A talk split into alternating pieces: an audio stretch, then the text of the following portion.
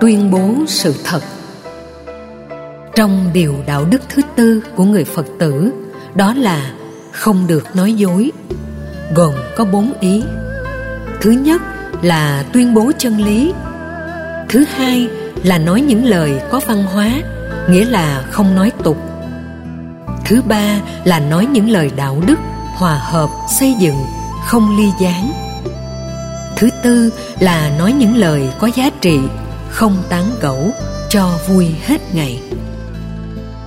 Tuyên bố chân lý có giá trị sự thật.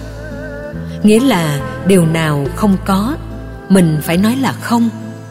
Điều nào có, mình phải thừa nhận với một bản lĩnh chịu trách nhiệm trước nhân quả, lời mình nói.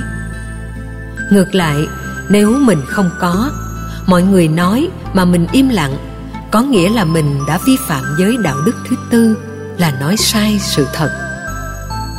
Nói sai sự thật về bản thân mình cũng là một vi phạm đạo đức, bởi nó dẫn đến sự thương tổn niềm tin cho tha nhân và cộng đồng. Do đó, dựa vào giới luật của nhà phật, dạy ta nên học theo phật.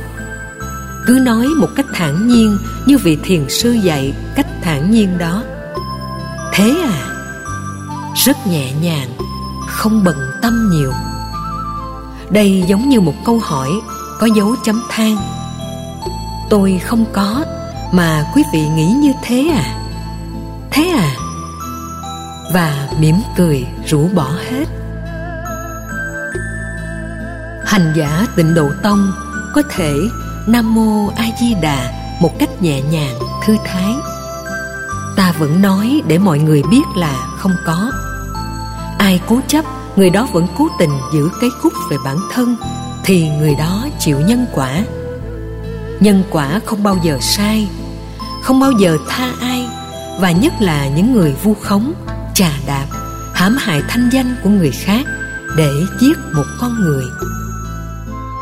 Trong thời đại ngày nay, phương tiện truyền thông đạt mức độ cao nhất như các đài phát thanh, truyền hình, internet, tạo những khoảng cách địa lý không còn là trở ngại, thì mỗi truyền thông đúng có giá trị phước báu gấp nhiều lần.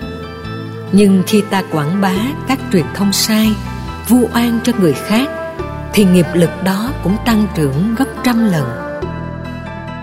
Trong các trò chơi điện tử, trò bắn súng, giết người, tuy là trò chơi mà tâm khởi lên sự hoan hỷ, thì khi ta bắn một ngàn lần là ta đang gieo nghiệp xấu một ngàn lần.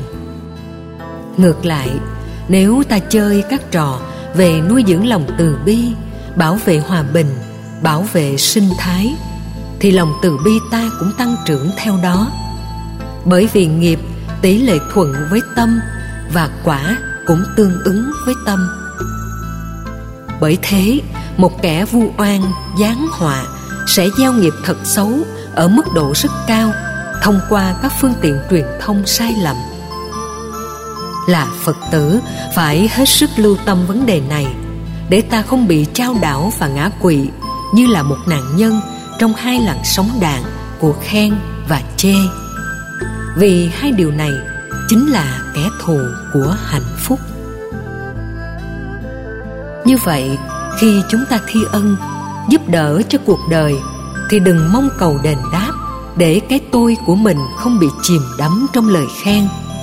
Và khi ta bị vu oan, giáng họa, thì cũng đừng để cho cái tôi của mình bị đau khổ cùng cực trong những lời chỉ trích, vu khống và xuyên tạc.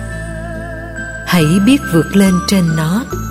Muốn như thế thì ta phải xem thường danh lợi. Hầu như ai cũng sợ bị ảnh hưởng đến danh và lợi, nhất là những người buôn bán hoặc có công việc làm nhiều. Nền văn hóa tự do của hoa kỳ khích lệ cho người trạng thái thoải mái. Nơi nào thoải mái mình đến, nơi nào không thoải mái thì không đến, là vì ta sợ lời thị phi. Do đó, đức phật dạy phải vượt lên trên lời thị phi mà đi. Ta cứ đi thẳng đến phía trước, còn thị phi như là đá là cỏ dại bên vệ đường. Đừng